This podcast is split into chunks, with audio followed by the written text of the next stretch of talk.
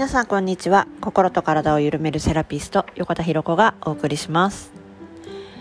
はい。えー、今日はですねちょっと今たった今ぐらいな感じで、えー、リアルタイムで自分の中に起きたことをですねちょっとこのまま エネルギーに乗せて、えー、ラジオ配信しようかなと思いまして、えー、急遽撮っております。はい。えー、っていうのもですね、今日私が自分と向き合って掘り下げて、こう出てきたその答えっていうのって、割とたくさんの人に当てはまるんじゃないかなと思ったので、あの、この体感がちょっといい感じのまんま載せようと思って、あのー、撮り始めたんですけれども、そう、ここ最近の話でですね、えー、まあ、これ本当ありがちだと思うんですけどなんかこう人に巻き込まれてる感じがするっていう感覚を持った人っていないですかね。例えばなんですけどあのまあすごく分かりやすいところで言うと、まあ、あの育児してる人だったら子育て中のね方だったらの子供のペースに巻き込まれるとか、えー、旦那さんのペースに巻き込まれるとかこれうちすごくやっぱ一番私感じるところででそのちょっと前までこの辺りあんまり気になってなかったんですけど最近急にやっぱりこれがねすごく目につくようになって夕方以降のあの子供のお迎え以降の時間がもう苦痛でしょうがなかったんですよ。とうちあの4時半お迎えなんですけどこの時間がもう苦痛でしょうがなくって迎えに行くのも嫌で迎えに行って顔見て可愛いんだけどもう車の中でもう自分のペースじゃなくなる感じ？あの後ろの席で喧嘩が始まったりとかあのちょっと考え事したくても母ちゃん母ちゃんっていうのが始まったりとかもう全く自分の時間ってなくなるんですよね。で、あのー、余裕がある時はこれすらも可愛いなとか、なんか、あ、今だけだよな、こんな時間ってとかって思えるんですけど、ここ最近その感じが全然なくっても憂鬱でしょうがなかったんですよ。で、そんな矢先に、まあ旦那さんもまあそれを見せてくれて、見せてくれてって本人は無意識ですけど、あのー、私は去年の11月から飲みに行きたいこと、外にね、あの旦那さん以外以外ねあの誰友達だったりとかあと飲みに行きたいって話をずっとしてるんですけどとにかくなかなか私が飲みに行けるタイミングと、まあ、旦那さんが見れるタイミングっていうのがなかなか合わないんですよ。でまあこれまたやっぱりなんか私と旦那さんと一緒に行くとかだったら合うんですけどなんかこれが別になろうとすると自分は平日とかにふらっとこう飲みに行くのにあの私の場合やっぱ子供がねあのどっちかというともう私にべったりなので2人とも。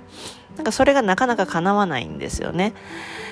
でまあそんな矢先でここ最近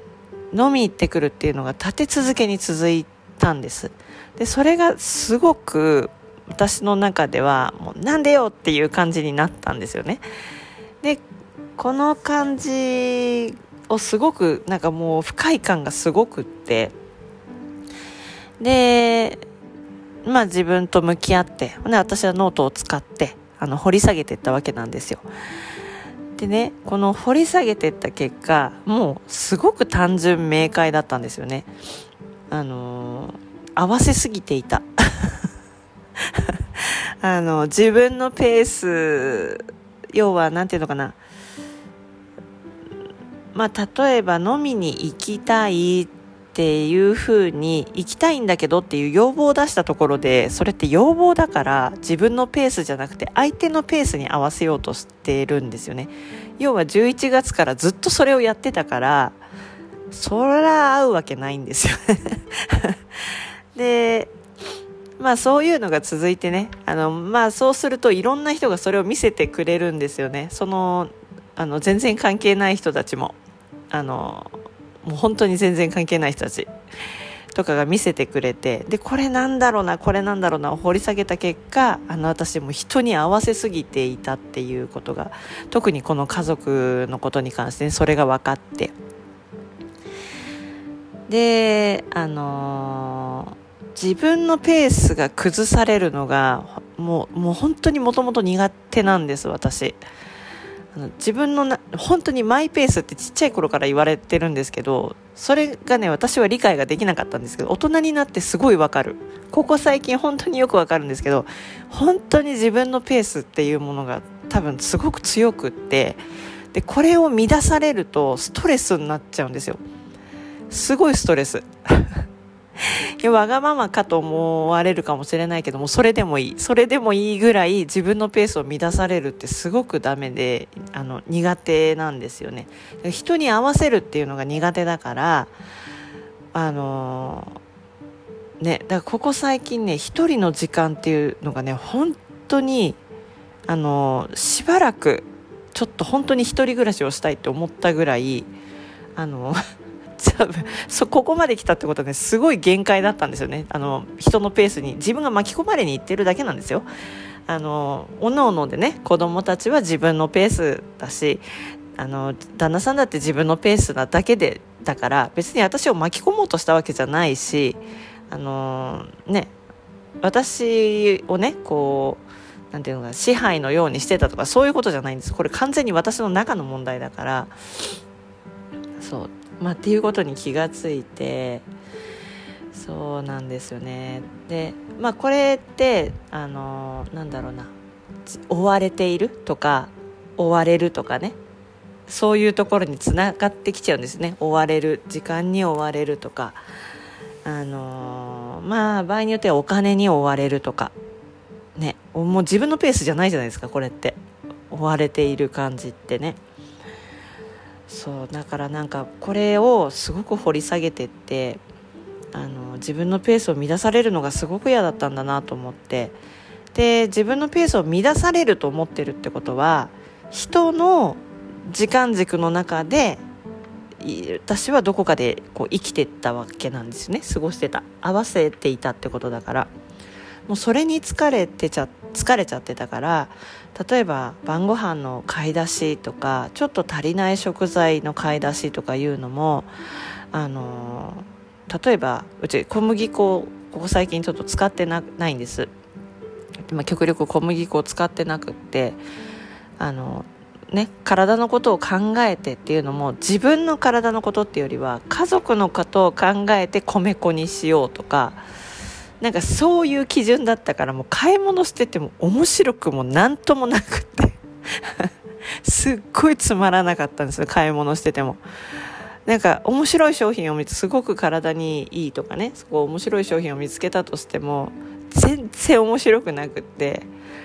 でなんでこんなにふてくされてんのかなっていうふうに気がついたらあのこの不快感だったので。でぶわっとノートに書き出したらあ私のこう自分の中で生きてなかったって自分の今を生きてなかったなってことに気がついたんですよ。そうだからこの後今ちょっとねあの録音してますけどラジオねラジオ配信収録してますけどこの後にあの子供たちのお迎えがあるんです。で私の中で新しい設定をしたのは私は私のペースでいいっていう新しい設定をしたんですね。で私は私のペースで過ごしていてもその波に、えっと、周りが巻き込まれたとしてももうそれは愛と笑顔と幸せと大きな豊かさが循環するっていう新しい設定をしたんです。ってことは私はこの後どうしなきゃいけないかっていうと私のペースをあの作らないといけないんですよね。そうだからまあちょっと新しいこの設定の中でどう動けるかなっていうところなんですけど、まあ、なんでこれが出たかって私もやりたいこととかが今盛りだくさんなんですね。やりたいこと、まあ、お仕事に関して特に。仕事に関しては特にでちょっとやりたいこととやらなきゃいけないことっていうのがちょっと溢れまくってるんです。でそれはちょっと生産性のあるものも生産性のないものも含めてあのお勉強とかもねいろいろ含めて仕事に関係するものがちょっとすごい比重でかかってるのでまあそりゃねあのプライベートの方があの鬱陶しくなってくるのももちろんだと思うんですよね。でこういう時にもあの自分のペースってものに家族を巻き込むっていうのは大事だなと思って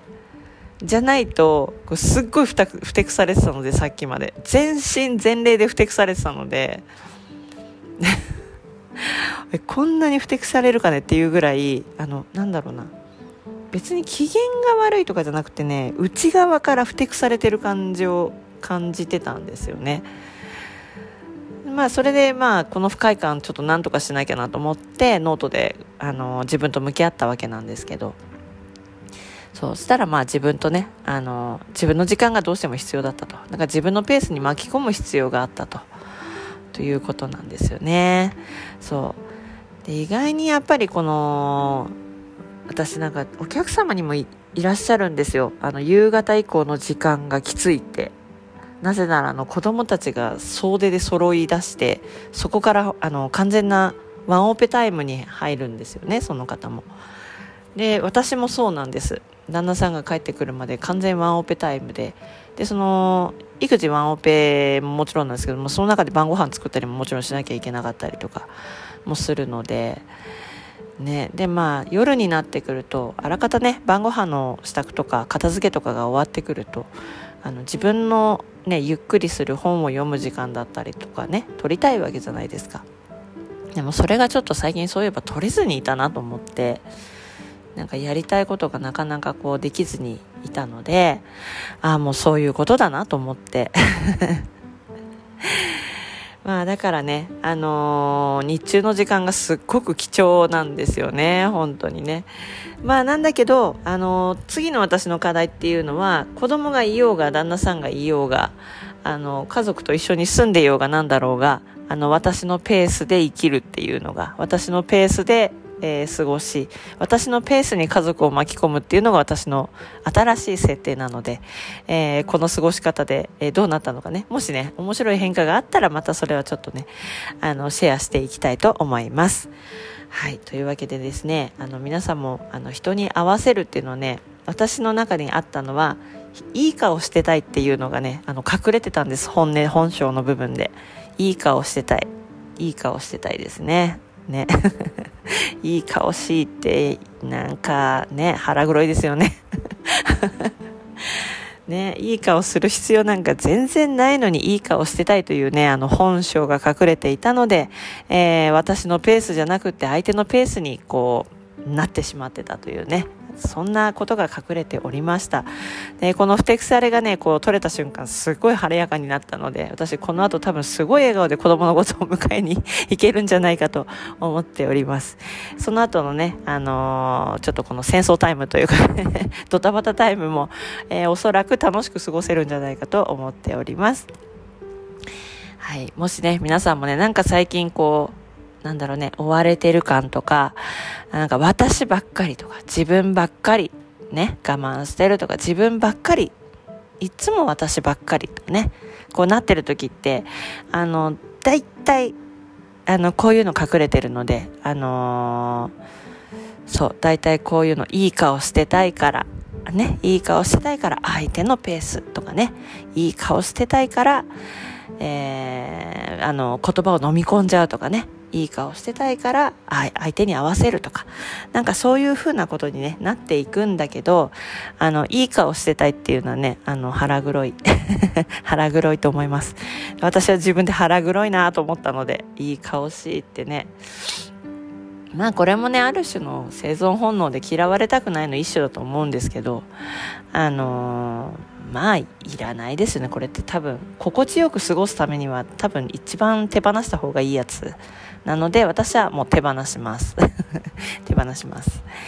ねなのでまあこういう風なねこう本性が見えてであ私はもうそれでも私は人のペースで行きたいのかって考えた時に私は人のペースで行きたいわけじゃないので私は私のペースで行きたいのであのちょっとね貫いてみようかと思います。まあねこれわがままに生きるってわけではないんですけどあのでもそれぐらいの気持ちでもいいかなと思ってます。もっとずうずうしくあのー、わがままに過ごしてもいいかなっていう、そのわがままのわがままにね、愛があるかないかでもちょっと変わってくるけど、私は愛のあるわがままで生きていきたいなと思っているので、もっとずうずうしく自分を中心に置いて、あの自分軸ですね。自分を真ん中に置いて、えー、生きていきたいと思います。はい。これにおいてねもし変化があったらまたねあの配信でも、えー、伝えていきたいと思います。はいそれでは最後まで聞いていただきありがとうございます。